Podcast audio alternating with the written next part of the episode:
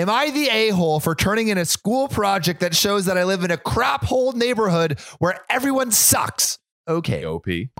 This is OKOP. I'm Samuel Donner. And I'm John Frye. And we tell the funniest stories on the internet. And John, if you were to like take a walk around your neighborhood and having to give like a tour, um, and like this is your direct neighborhood, what would you see and what would you find?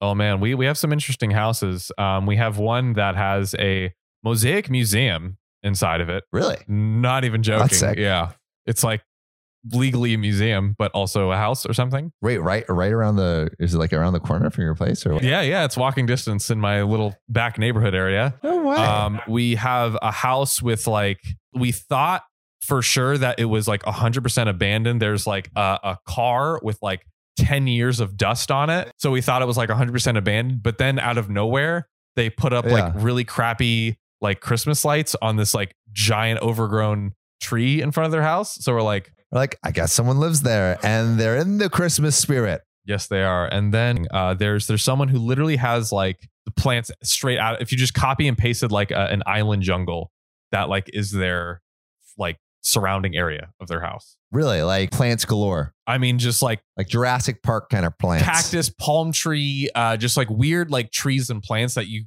Wow. I don't even know what they are, and just like filled around. Dude, your neighborhood sounds super, super interesting. This story is a story about a neighborhood that is maybe not as inviting as yours. not as not as interesting. Okay. Am I the a hole for turning in a school project that shows that I live in a crap hole neighborhood where everyone sucks? Hmm.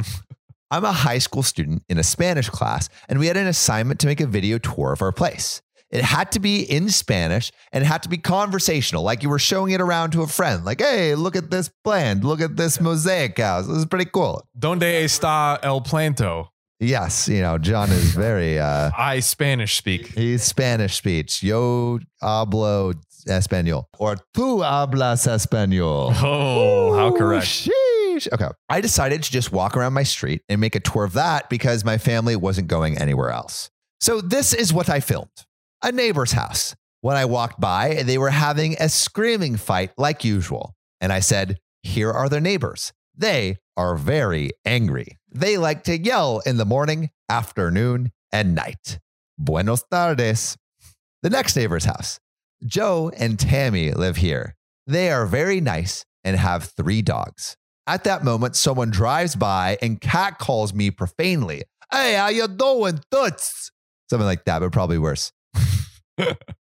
As I joke, I yell back, Estupido perro, which means stupid dog.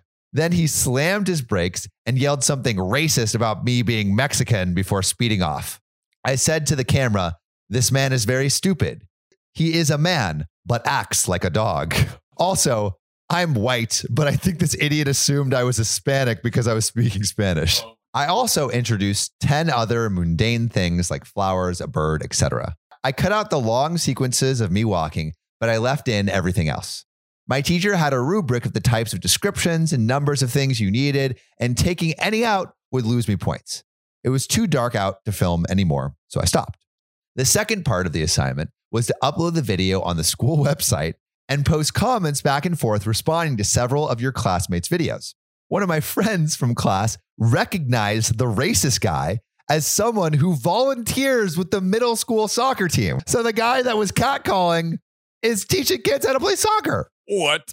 So she texted me like, haha, should I say something? And I said, sure. So she posted in Spanish, in the car is Mr. Jones, who coaches the children.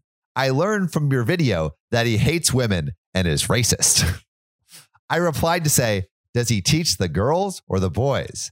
And she replied back, both. I replied back, that is terrible. I love how all these sentences are super simple, but they're so savage. A guy in my class made a comment like, the man yelling at his family is a police officer. He is always a very angry man. I replied back to say, that is scary. The next day at school, my teacher wanted to talk to me alone.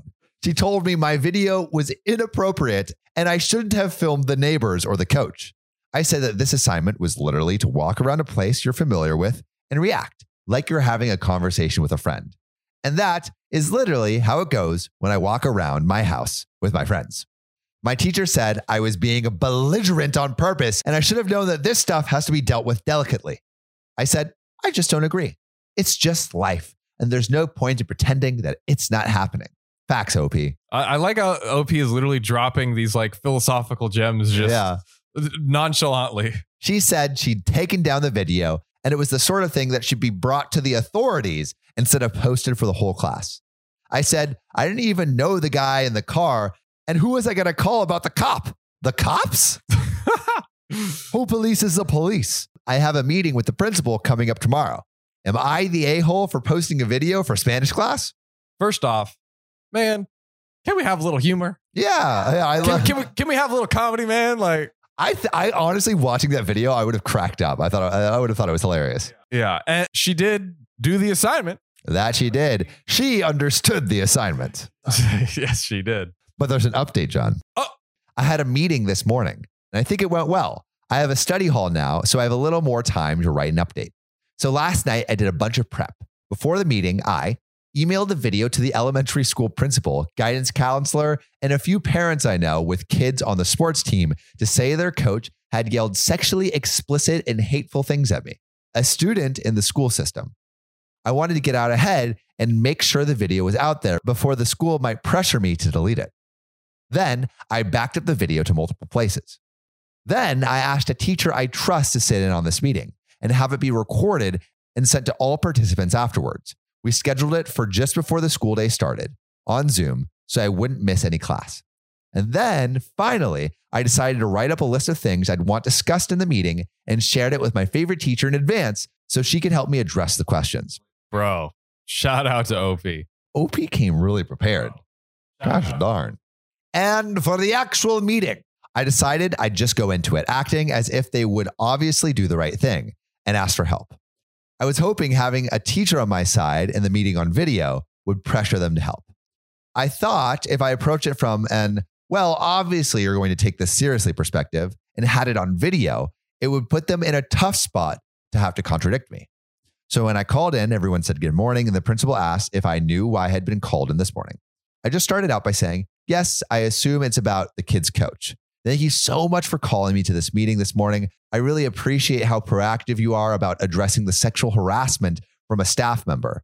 I understand this is a mandated reporting state, and I wanted to ask if there's any information you will need to add to your report.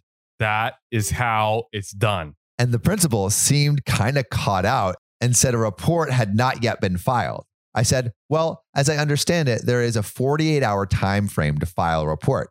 I understand making you aware of this right before the weekend might have complicated things. Perhaps there was a miscommunication about the severity of the events, but I was approached in a car, sexually harassed and threatened by a man who worked with other minors in the public school system. As soon as I said all that, the meeting tone really changed. The meeting also had a school guidance counselor on it, and I could tell she understood how serious what I was saying was, especially because I was politely calling out that they were already past the legal deadline and that they should have filed the report already. She actually took over, and the principal didn't participate that much. I also tried to smooth things over somewhat by saying I was sorry I brought this to their attention in a school project instead of asking for a meeting with the principal directly. I should have reached out for help. So that's over. I'm still kind of freaking out how big of a deal it turned out to be. Also, I want to say thanks to everyone who had suggestions about how to approach this, like having an adult to back me up, getting the meeting on record, and knowing about the mandatory reporting. OP is a, literally a hero. Like OP is a freaking lawyer, bro. a lawyer. Like just Doling out justice. incredible. Wow. Wow. Wow. wow. But you know what I else is incredible? Ooh. Subscribing to OKOP. Subscribe on YouTube, follow us on Spotify and TikTok. And if you really want to be a real one, support us on Patreon. Join Muhammad, Amanda, Will Combs, Connor Van Buren, Desiree Canterbury, Keegan Simmons, and Kathy Quigley. See you soon.